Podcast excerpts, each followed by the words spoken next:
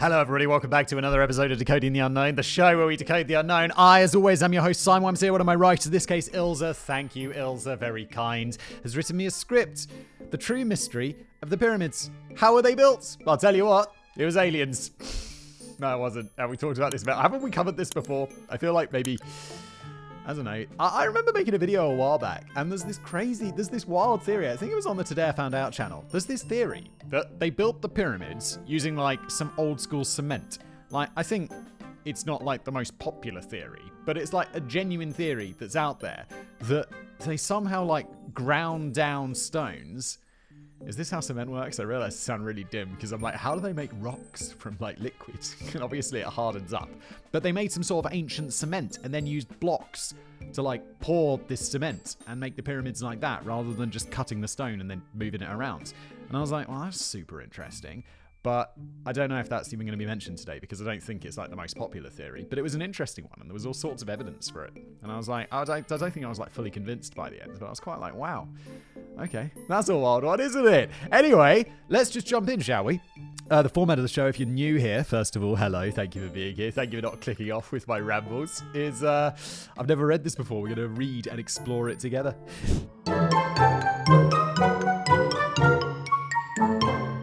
Egypt, a land of mystery, of enchantment, of sad, oh, so much sad. Also, home of the greatest mathematicians to ever exist. I'm referring to the camels, of course. okay.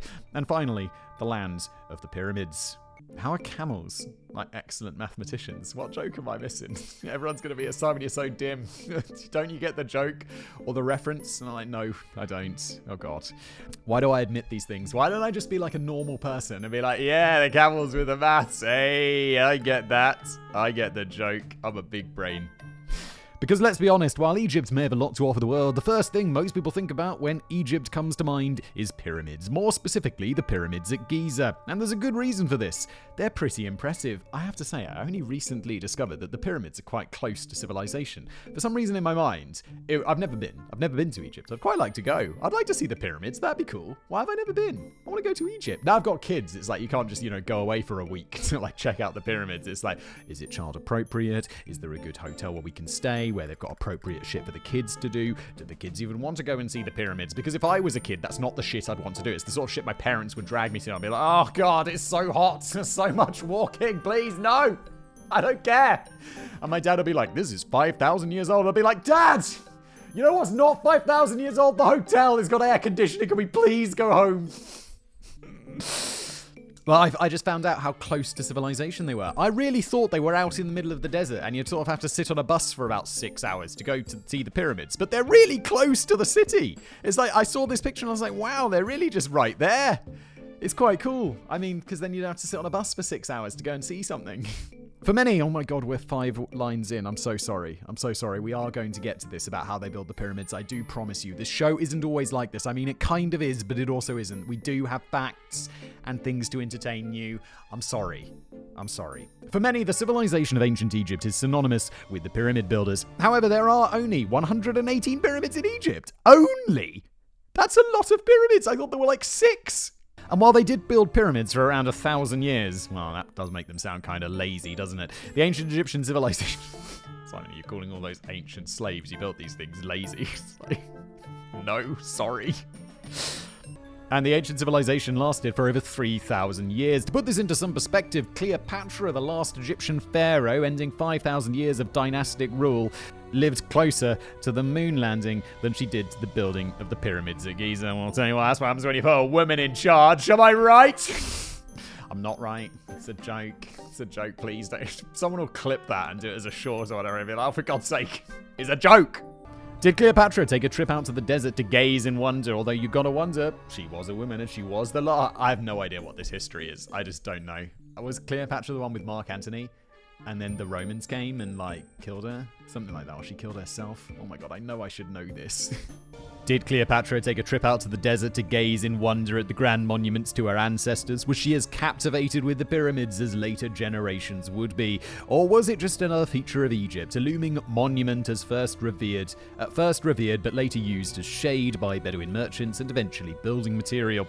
The discovery and subsequent deciphering of the Rosetta Stone in 1822 went a long way to solve some of the mysteries of ancient Europe. Uh, ancient Europe, sorry, ancient Egypt. But there's still a lot we don't know about the pyramids. One of the greatest mysteries is a fairly simple question How were these majestic monuments built?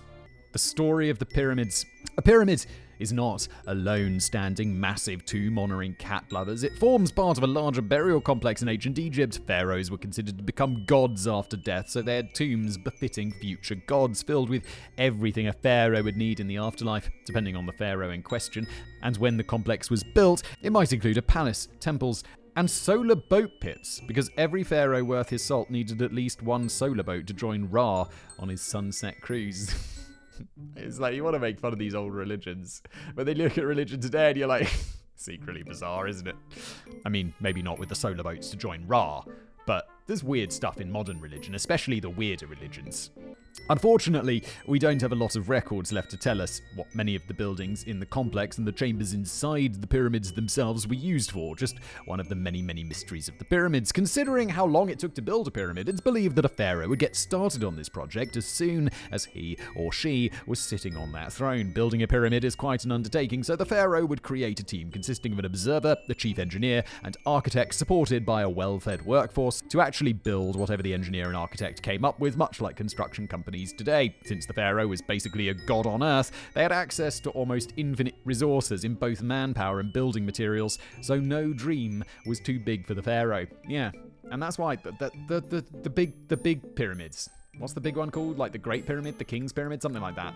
That was like the biggest building in the world for thousands of years. Quite crazy. The pyramids at Giza are probably the best known and most impressive of the pyramids, but they weren't the first. Much like the Sistine Chapel wasn't Michelangelo's first painting, the pyramids at Giza weren't the ancient Egyptians' first rodeo. If we look at the older pyramids, we can see how the ancient Egyptians experimented with both the design and construction techniques, and through trial and error, learned what worked and what really didn't. Like many worthwhile pursuits, pyramid building was an evolving art. The Step Pyramid of Saqqara was the first pyramid ever built. Imhotep, Imhotep, Im- Imhotep, or the Mummy, as I know him, created. Oh, is this the person from the Mummy? The bad dude from the Mummy, who's like evil and like mummifies people with scarab beetles. Was that what happened? I remember I watched that movie. We saw, I saw that movie with school. Like we went on a summer trip, like every year for like a week. Was it every year? It was something like this. And for some reason, we ended up watching The Mummy in the cinema. it's like, great. It's like going to the cinema with school. Okay. Brendan Fraser, looking awesome, being the, the, the Indiana Jones of my childhood. Uh, so he created the step pyramid for King Djoser during the Third Dynasty by stacking six mastabas on top of each other, getting progressively smaller towards the top. Djoser sounds like something that should be read without the D, like King Joser, or like Josa, Josa. I'm just going to go for Dejosa because it sounds cool. And I'm not going to look it up because I don't want to. I feel like I've looked it up before and it was Dejosa or Joe's. Oh, whatever. I could look it up.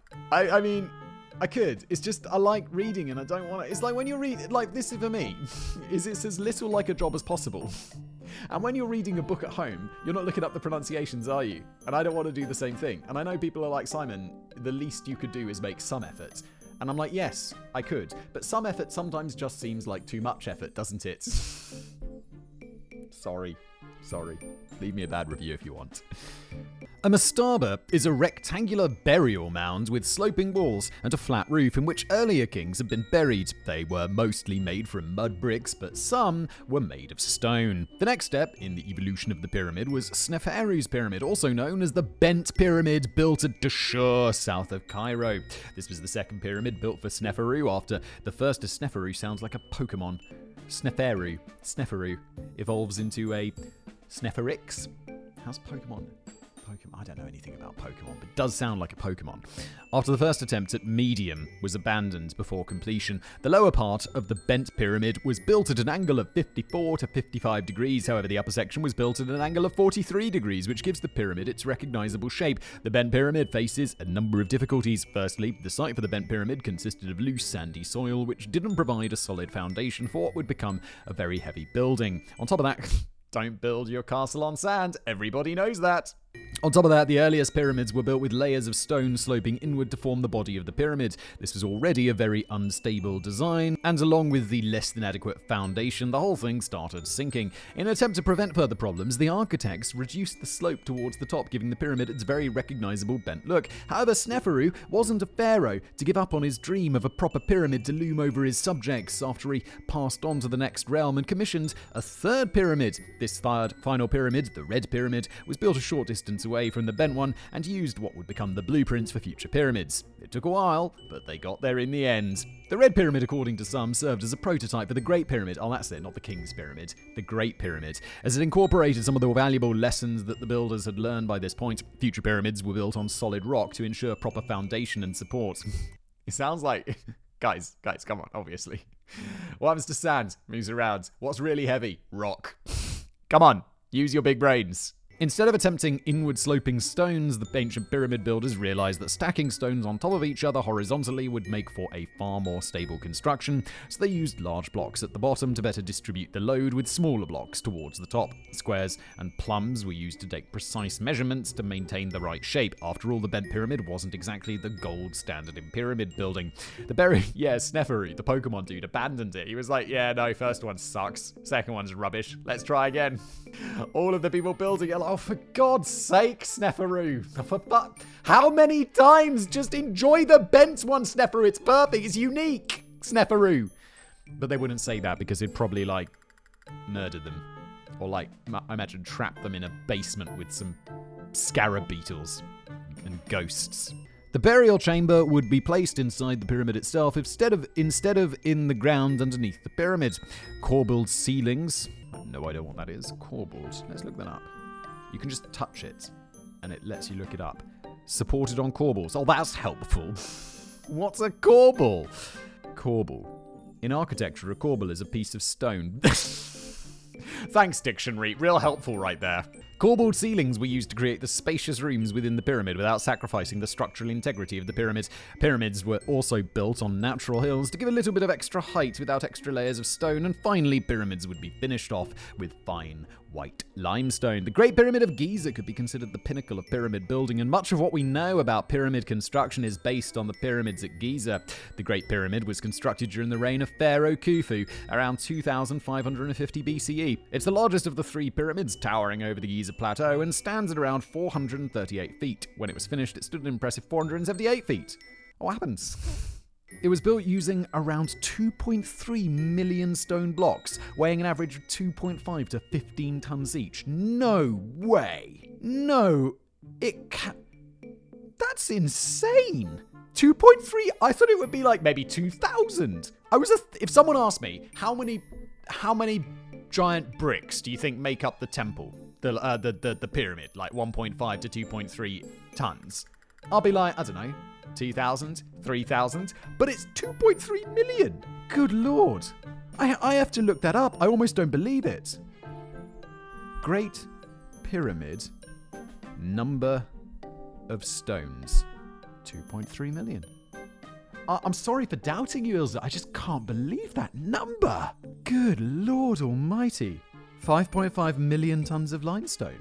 That's insane! I feel like if you just watched this video and just learned that, this video was worthwhile, wasn't it? Smash that like button! The second pyramid at Giza was built during the reign of Pharaoh Khafra, the son of Khufu, around 2520 BC. His pyramid may have been a little smaller, but he made up for that by including the Sphinx in his necropolis as well. Finally, the third of the pyramids. Have I told this story before? I thought for the longest time that the Sphinx. You know, there's Tutankhamun, and he has that, like, really pimp gold mask that he wore like on his like box or whatever. What's it called? Why can't I remember the word for the box that you're buried in? Uh, it's not a tomb. Everyone's screaming this right now. Coffin. What's going on? Uh, he had this like really cool gold mask on his coffin for the longest time. I don't know why. Literally until maybe a few years ago, I thought that was the Sphinx. I thought that the that that that mask was like the size of the Sphinx, and I'm like, wow, no one harvested that gold. That's so much gold. The whole Sphinx is made out of gold, and then it turns out, disappointingly, the Sphinx is just made of boring rock and doesn't even have a nose. And the mask thing is just some small mask that Tutankhamun wore. I also thought Tutankhamun's name was Tutankhamun for the longest time. it's not correct. Why do I admit these things? It's just embarrassing. Finally, the third of the pyramids is quite a bit smaller than the first two and was built during the reign of Pharaoh Menkauhor around 2490 BCE. What he lacks in the height of his pyramid, he made up for in the size of his penis. Not really, it doesn't say that, it's just a joke. He made up for in the complexity of the mortuary temple found in his burial complex. Initially, the temple, the pyramids were encased in smooth white limestone and made them. I just, I'm just thinking about the pyramid builders, right? There's like all the kings, and there's the guy with the giant king pyramid, and then there was probably some guy later on, and he was like, "Nah, just just just bury me normally." And on my inscription on the tomb, on my little you know mini-sized pyramid that's barely taller than myself, just write, "Didn't need to compensate for anything, did I?" Boom! And then the archaeologist looks inside, and there's some sort of like Rasputin's preserved penis in there. What's wrong with you, Simon? Why do you think this way? Did anyone else was anyone else thinking that when we talk about the size of their anyone else? Is it just me? These pharaohs with their tiny willies. Initially, the pyramids were encased in smooth white limestone, which made them highly visible because a huge pyramid in the middle of the desert is not visible enough. However, over the centuries, the pyramids have been plundered by grave robbers and the casings were removed to use in other construction projects. When the New Kingdom period from around 1550 BCE to 1070 BCE arrived, the pharaohs had a change of heart and address and opted to be buried in the Valley of the Kings, located about 300 miles south of Giza instead. Well, that makes sense. If they're like, where do you want to be buried? Where should we bury each other? I don't know, in the desert. Or, alternatively, in the Valley of the Kings. I mean, it's even named. I know it came later. I know it came later. It's just a stupid joke. Like, I don't know why. Located around 300 miles south of Giza, pyramid building as a hobby declined in popularity, and today Khufu is still the man with the biggest burial tomb ever, and also the small. He also, it also didn't do him any good, however, as while we found this tomb, his actual remains never, were never found. I guess size doesn't necessarily mean security. Who built? I don't know if that's a penis joke. Maybe it is. Maybe it is also not appropriate. Who built the pyramids?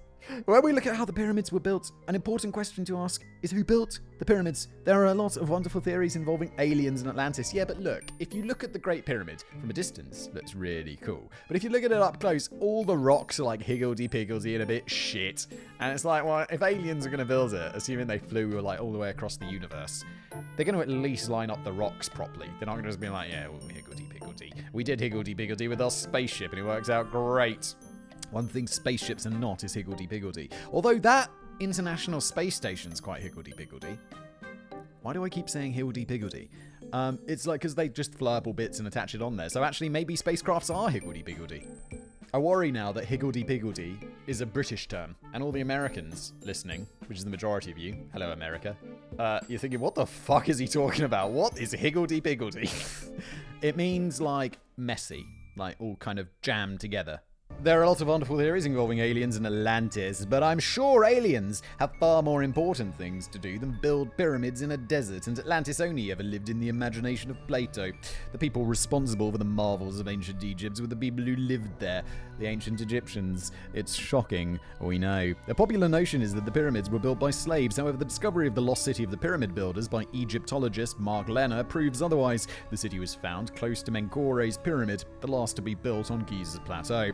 And his team made quite a few other important discoveries, such as the oldest bakery ever found in Egypt, containing a cache of bread pots and an ancient chamber which turned out to be the oldest pillared hall ever discovered in Egypt, filled with low benches. Being an archaeologist like this got to be cool.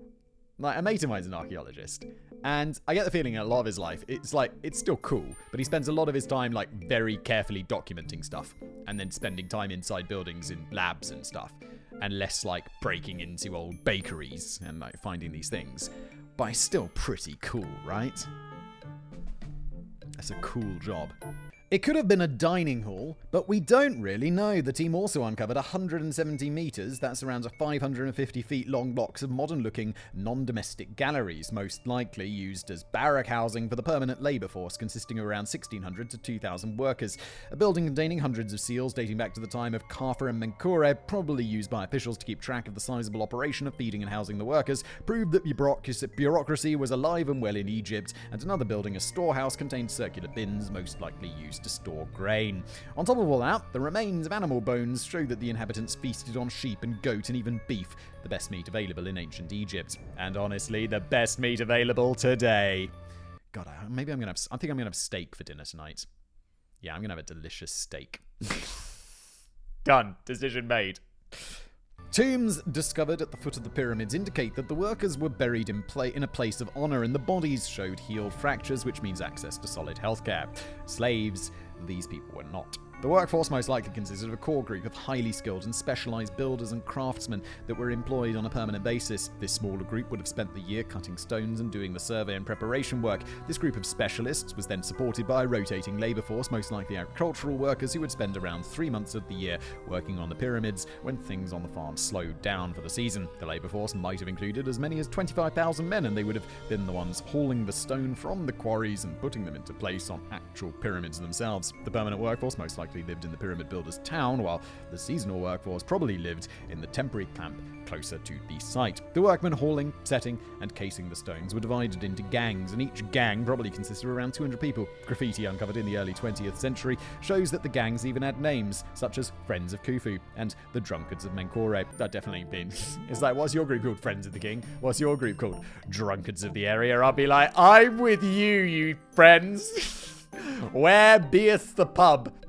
Apparently, the workers under Menkaure had a bit more fun. Yes, they did. How were they actually built? How do you go about building a pyramid? First off, you need a rectangular base. Wait, aren't they square? Oh, I guess a square is a type of rectangle, right? Or is a rectangular type of square? What way round does that go?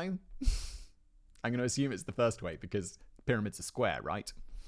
When laying out this base, it's vital to take correct measurements to make sure your pyramid is going to look like a pyramid, and of course make sure that it's not going to fall down. Ancient Egyptians didn't have access to the, all the amazing tools that we have today. They're better, they're the aliens!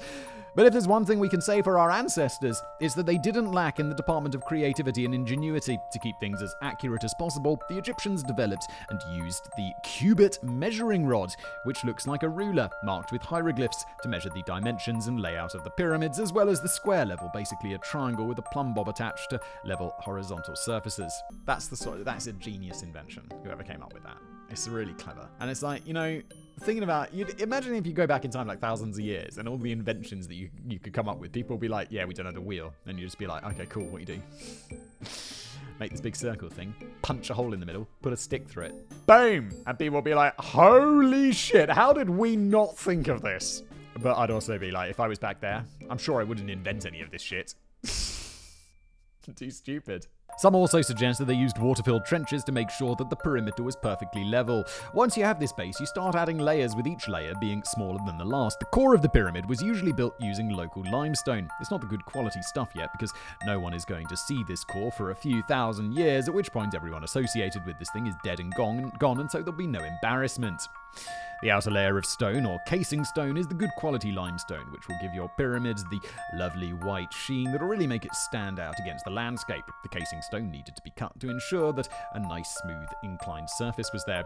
I'm doing this with the kitchen right now. Like, we're having a, a kitchen, we're, we're renovating a house, it's been going on forever, and they're finally putting in the kitchen. And our builder was like, You should go to IKEA. And it's like, well, I don't really want to do my kitchen in IKEA because I'm a snob. no, it was just we wanted something, you know, because in my mind, IKEA's just a bit. I know it, IKEA's great. Don't get me wrong, but I don't imagine it's going to last as long as like a carpentered kitchen. And the builder was like, "Nah, mate, you, you, at least the insides. Just go to IKEA. They'll design everything, and then have the insides at least made by IKEA. If you want like fancier doors put on, we could do that. But just get IKEA to make all the insides. They're the fa- they're the bits that no one sees, and it doesn't matter. And IKEA do an amazing job. So I'm like, okay, save me a fortune. The casing stone needed to be cut to ensure that nice, that nice smooth inclined surface. To do this, the workers used copper chisels and, and saws that had to be sharpened regularly as copper is a pretty soft metal. Some of the stones actually show markings where work had to stop for a chisel to be sharpened before work on said stone could continue. Finally, the capstone of your pyramid is going to be a really hard stone, usually granite or basalt. The capstone was then plated with gold, silver, or an alloy of gold and silver to really make it pop. And so we have the plan, we have the foundation, and now we need stone. Lots and lots of stone. And uh, 2.3 million! Quarrying the stone.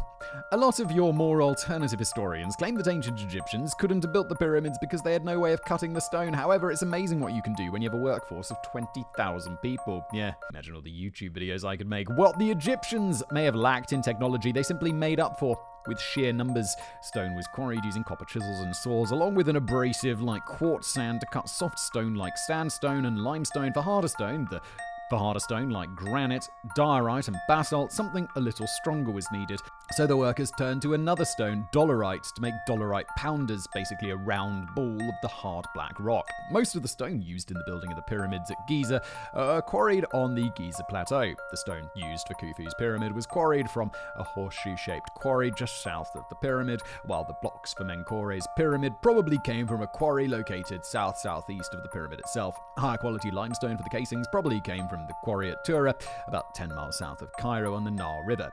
In order to cut the limestone blocks, workers would first chisel out a slot along three sides of the block. Once the work was done, they would drill holes along the bottom edge of the block and insert levers into the holes to break the stone loose from the quarry wall.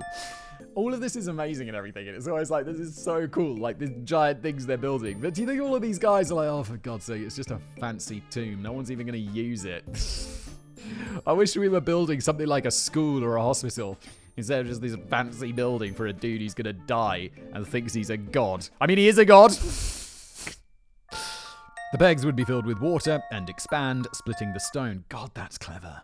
Once the stone was broken free, the block of granite would be slid down into a waiting boat. No fancy machinery needed, just human creativity. The expanding the, the, the wood to split the stone is just so big brain. I, I couldn't think of that today. Even if if if I didn't know about that now, and someone was like, "Well, how do I just split this stone?" I just wouldn't be able to figure it out. I'd be like, "Oh, we got to wait for winter, and we'll pour some water in there, and the water will freeze." And it's be like, "No, you just put some put some wood in there." Get, I just wouldn't think it would be strong enough. Wow, this is so cool. Now we have the stone, we're faced with another problem moving the incredibly heavy blocks of stone from point A to point B. Transporting the stone.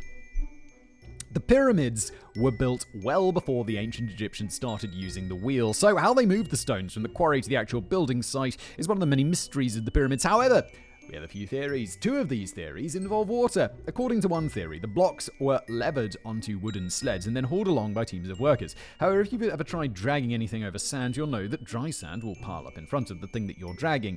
In the case of the pyramid builders, a sled until it becomes almost impossible to move. If you've got enough people, I'll just have like five dudes just at the front of the block, just constantly digging it out.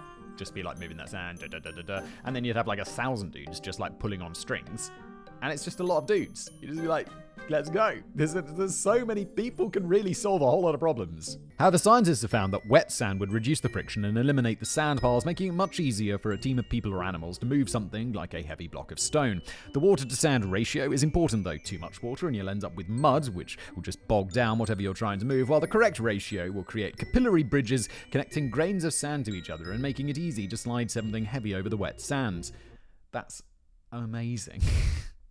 It's it's amazing that they came up with this. Artwork in tombs also supports this theory. The tomb of, good lord, unpronounceable pharaoh Djehutihotep, which dates to around 1900 BCE, contains a depiction of a team of around 170 men dragging a statue around 20 feet high, with one person walking in front of it and moistening the sand. Originally, Egyptologists thought that this had some religious significance, but perhaps the purpose of this was scientific rather than religious. This This would be fine for blocks quarried on the Giza Plateau, but what about the blocks coming all the way from Tura and Aswan? To move uh, Aswan, to move these blocks, our ingenious Egyptians harnessed the power of the Nile. Today, the Nile River doesn't come anywhere near the Giza Plateau; it's miles away. However, this might not have always been the case. Using fossilized pollen particles, a multinational team of researchers have proven that a now lost branch of the Nile River once linked the Nile to the Giza Plateau, meaning that the blocks coming from afar could be shipped to the pyramids instead of being dragged overland. Some theorize that the Egyptians built a complex of canals that led right up to the base of the Giza Plateau, making the transportation even more efficient. Excavations have also uncovered what, could be a port at Giza near the workers' town built for Menkaures pyramid, which would have been used to bring in not only the blocks but also the supplies for the workers. Much like our first water theory, there is some historical record to back it up. In 2013, archaeologist Pierre Tallet made an astonishing discovery. While excavating caves determined to be some sort of boat storage depot used around 4600 years ago, a few miles inland from the Red Sea in Wadi al Jarf, he came across rolls of papyrus, some a few feet long and relatively intact, written in hieroglyphics, as well as hieratic, a cursive writing system used in ancient Egypt. As it turned out, he had discovered some of the oldest known papyri, papyri, papyri, papyri, papyruses. Among the papyri was the journal of an official named Merer, who led a crew of around 200 men who travelled from one end of Egypt to the other, picking up and delivering goods like some sort of ancient UPS. One of these trips included stopping at Tura, a town along the Nile known for its limestone quarry, picking up some limes and shipping it up the Nile River to the Giza Plateau, a journey of around 10 miles. Both Mark Lehner, the man who found the workers' village, and Tallet feel that the harbour at Wadi al Jarf was an important harbour for the pyramid project. Other than the stone from Tura, the Egyptians needed vast amounts of copper for their tools. The main source of copper was the mines in the Sinai Desert, just opposite Wadi al Jarf. Of course, there were also a few food sources in the Sinai and surrounds, so so it would have been up to the teams, like Mariners Men, to not only get the copper and quarry box to Giza, but also to get food from the rich agricultural lands along the Nile to the men working at the mines in Sinai, extracting the copper. Early Egyptians loved their bureaucracy and team leaders. Who doesn't? Who doesn't love bureaucracy? I'm in the I'm in the process of getting um like a document renewed with the government, and they're like, okay, great, make an appointment and come in. And I'm like, okay, so I'll bring this with me. And they're like, no, no, no, no, no. This is the appointment for making the appointments. And I'm like, oh, for fuck, why? Why? Why? Why? Why would you have it like this? It makes no sense. It is just bureaucracy. And I love it. like Merer, who would have uh, team leaders like Merer, who would have travelled with most, if not all, of their written records because they had to account for their time. Apparently, we can blame the ancient Egyptians for the concept of timesheets. Oh, is this like? Uh, is a timesheet? I think I had like I worked in a shop and they'd have this machine where you go in and then there's this big wall and they have these little cards and then you like take the card and you drop it in a machine. It's like and then you take it out and you put it on the on the wall and it has like a list of when you came in and when you go out so they can pay you correctly. and I remember always being like, gonna finish my shift and then I'm gonna use the toilet. You know, for a proper amount of time. Like empty my, you know. You guys don't need details. And then I definitely always stamped it out afterwards because I loved getting paid to have a poo.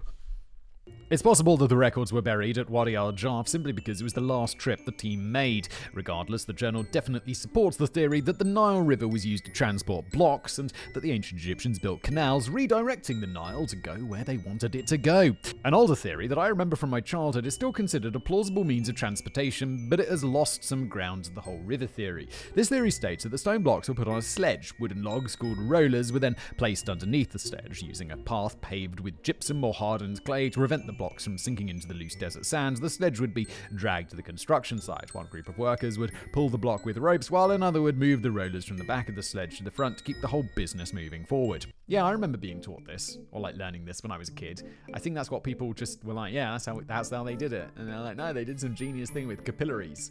I'm like, holy shit, that's cool. I like that this this was all happening like thousands of years ago. And it's like, just today, people are like, they're updating it and the books get changed. It's like, history's cool.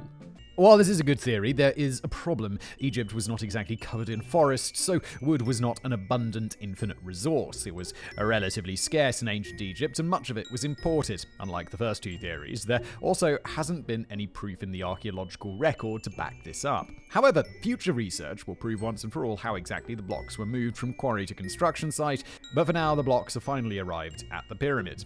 Now you need to start stacking them. However, how exactly this was done might be the biggest mystery of all. Placing the stone. Yeah, so far it's like we're doing a show called Decoding the Unknown. It's like so far there's no mysteries. It's like they did this, and then they did this, and then they did that. Thanks for the history lesson, Simon. Get to the mystery fact, boy.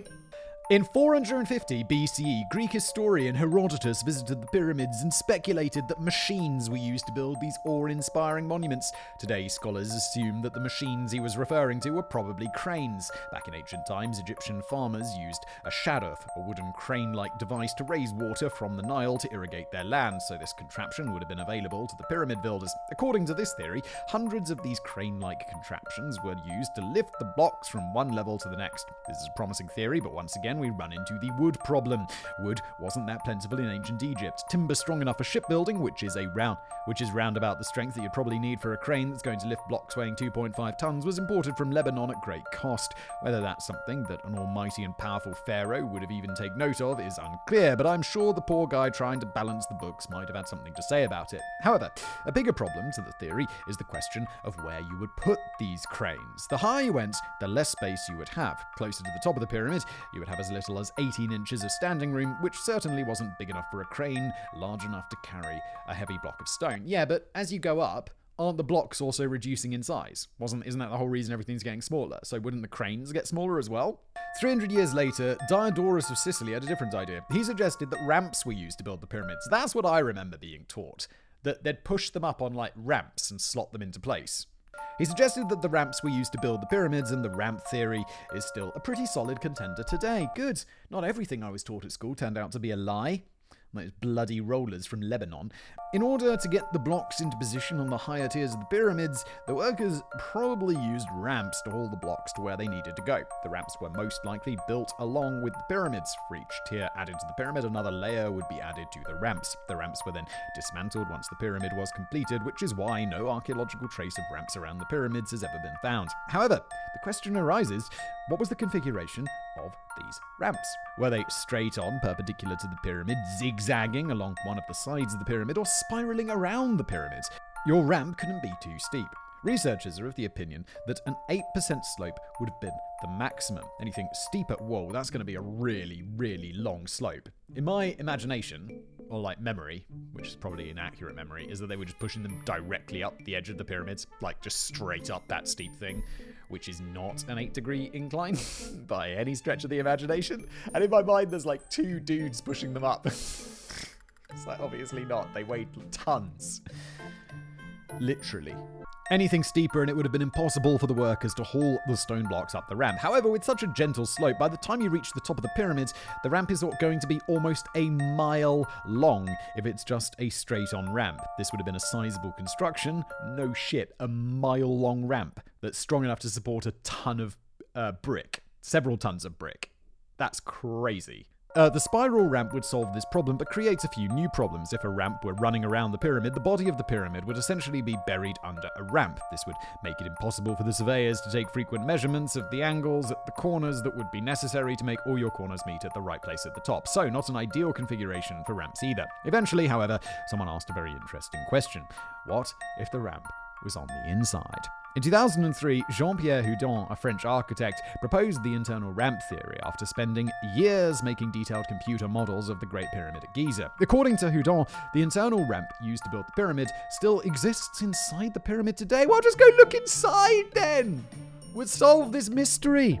Obviously, there's a reason they didn't just go inside and be like, oh, there is. Done.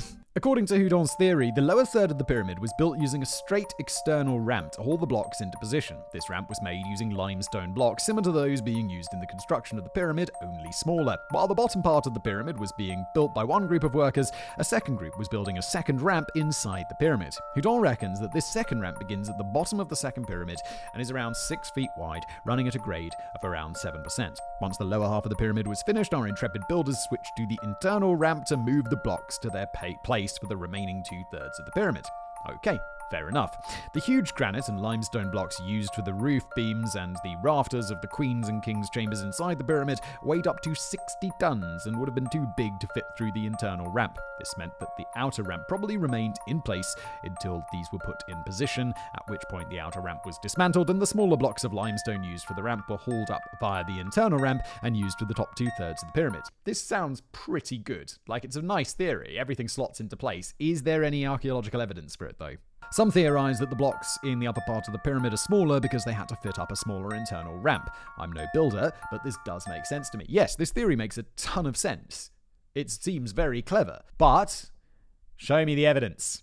However, designing this internal ramp would have been tricky. It needed to circumvent any internal chambers and passages, and you would also need to figure out how to turn a corner while hauling heavy stone blocks up a narrow ramp.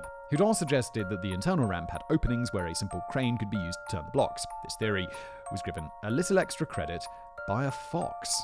Okay, in 1986, a member of a French team surveying the pyramid spotted a desert fox enter through a hole next to what appeared to be an opening around two thirds up the northeast corner of the pyramid. This hole could have been used to turn heavy block, and was right where Houdin much later predicted it would be. Now, unless it was one dedicated fox, it probably didn't climb up two thirds of the pyramid. Rather, it might have found an entrance a crevice closer to the bottom of the pyramid and then used the internal ramp like any well bred fox would. The French team also used microgravimetry to survey the pyramid. This is a technique where small differences in the strength of a gravitational field are measured, and it allowed the team to measure the density of different sections of pyramid to find any hidden chambers and passages. Holy shit, I had no idea that's how it works. I just assumed they were using like x-rays or sonar or something.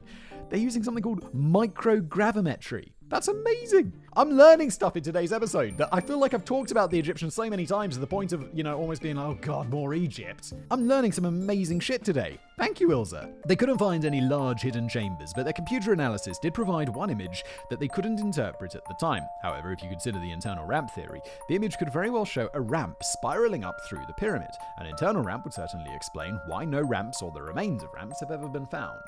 A more controversial theory in archaeological circles suggests that the pyramids weren't built by stacking blocks on top of each other. Rather, they were cast from an early form of concrete made with limestone, clay, lime, and water. I told you this is a real theory. More controversial, though, the claim was made in the 1970s by chemist and director of the Geopolymer Institute in Saint Quentin in France, Joseph Davidov- da- Davidovits. Professor Gilles Hug J- Giles? Giles? I know I've got a mate called Giles, and he spells it with one L, so that feels more like Gilles. Gilles. Gilles? Gilles? Hug and Professor Michel Barsoum, a respected researcher in the field of ceramics, further investigated this theory. After uh, extensive testing using an electron microscope, the team discovered small structures within the inner and outer casing stone that's consistent with reconstituted limestone. The stones also had a high water content, which is unusual for the dry natural limestone found on the Giza, Plateau. In order to make this concrete, quarried limestone from the Giza Plateau was dissolved in large pools of water fed from the Nile River until it reached a thin, watery consistency. Lime found in cooking fire ash and natron, a mineral salt used in the mummification process, were mixed in. The pools were left to dry until a mixture resembling moist clay was left behind. Presumably using big buckets, the clay would be carried up the pyramid to where the block needed to be and cast into reusable wooden molds. The wet concrete would then be left for a few days and undergo a chemical reaction similar to curing concrete. Well, wouldn't an easy way way to figure this out. Be like, well, go chip a big, go get a big block that no one wants anymore, like maybe from the inside. Take it to a big lab and then cut it open. And if there's like weird hairs in there, if there's biological matter in there, like someone's eyelash or something, then we're like, well, how did that get in there? Surely, isn't isn't that gonna isn't that gonna figure it out? According to this theory, the concrete method was only used for stones on the higher levels of the pyramid. The pyramids being cast versus the pyramids being cut and built would explain why, according to some, the stones at the bottom of the pyramids have a higher mass than the stones near the top of the pyramids. Barsoum also claims that some of the blocks fit together so closely that not even a human hair can be inserted between them, and considering the tools at the time, it's far more likely that the stones were cast tightly together rather than moved into position up ramps. It would also be easier to carry buckets of cement up a pyramid than it would be dragging a two ton block of stone. However, there are some problems with the cast rather than cut theory. The obvious being wood. A huge amount of limestone chalk and burnt wood would need to be would be needed in order to make the concrete, and as we mentioned before, wood was in short supply in Egypt. Manpower, however, was not. There's also the fact that there's no mention of the wooden molds in the archaeological record. The wood most certainly would have been used for fuel or other construction projects, but the concept of using molds to cast the blocks for the pyramids has not been found anywhere in ancient writings. On top of that, concrete left to cure outside is going to trap whatever the breeze blows its way, so you'd expect to find all traces of things that you wouldn't normally find in limestone. Yes, of course, if you just look at the pyramids, you can see they look like thousands of individual blocks stacked on top of each other. They don't look like concrete blocks poured against concrete blocks where one side would be shared. Yeah, that's it. Like, I guess they could jumble around over time, but I don't know. It doesn't seem super likely, does it? It's a cool theory, but I, I, am like, they had some ramps or something, surely. Like, the internal ramp theory is my favorite so far, especially since they did that, like, looking inside thing and found the, the spiral. That's my favorite theory, to be honest. Another problem with this argument is that Davidovits claims that the Egyptians poured their pyramids because moving pre-cut quarried stone would be too much work. However, dragging the stone to pools to crush, mix, and make the concrete means that you're still quarrying and moving the same mass of stone just in smaller chunks. Yeah, but moving anything in smaller chunks is way easier. Also, you would need a lot of water, which would actually make the amount of material you're moving up the pyramid even more, not less. Now, on top of quarrying and hauling the stone to the site, the workers had to crush the stone, mix the cement, and then carry it by the bucket up the pyramid to cast, hoping that it doesn't dry out too much before reaching the spot where it should be poured. All in all, this sounds like a lot more effort, not less. While there are some that firmly believe the cast versus cut build theory, my research suggests that most archaeologists and Egyptolog- archaeologists and Egyptologists have their doubts. Of course, it's plausible that the builders used a combination of methods. It would be probably easier to cast the last stone layers simply because they wouldn't be that simply because there wouldn't be that much room to maneuver cut blocks of stone without losing a couple of workers over the side, and it's a long way down. As for the ramp, I think I side with the Fox on this one. The internal ramp theory is still being researched, but recent updates are promising, so perhaps we've solved at least one of the mysteries of the pyramids of Giza. Honestly, it sounds like we've solved a lot of the mysteries, doesn't it? Like, most of that stuff is like, how did they do this? And then archaeologists figure it out because that's what they do. Conclusion The pyramids have withstood natural and man made disasters for thousands of years. The Great Pyramid of Giza is the last of the seven wonders of the world still standing. They are an impressive reminder never to underestimate the dedication and ingenuity of our ancient ancestors. If you really want to do something and put your mind to it, you find a way. However, more than just a monument to our ancestors, the inscriptions, decorations, and artifacts found within the pyramids and their accompanying burial complexes around Egypt have given modern researchers a good understanding of Egyptian society and religion. However, despite all we've discovered about them, the pyramids are still jealously guarding their biggest secret. Maybe one day we'll discover that Pyramids for Dummies pyramid, the one with the step by step instructions and pictures and everything, but until it's found, the mystery of how exactly the pyramids were built, sadly, will remain a mystery. Honestly, it doesn't sound like it's going to be a mystery for very much longer. I think gonna, we're going to crack this one fairly shortly. Or at least get it so it's so likely. Anyway, that's where we end today's episode. Thank you so much for being here. I appreciate it. If you enjoy the show, please do leave a review. If you're watching on YouTube, like, subscribe, and I'll see you next time.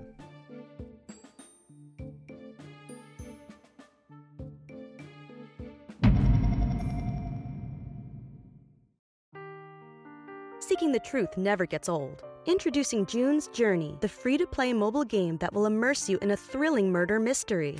Join June Parker as she uncovers hidden objects and clues to solve her sister's death in a beautifully illustrated world set in the roaring 20s.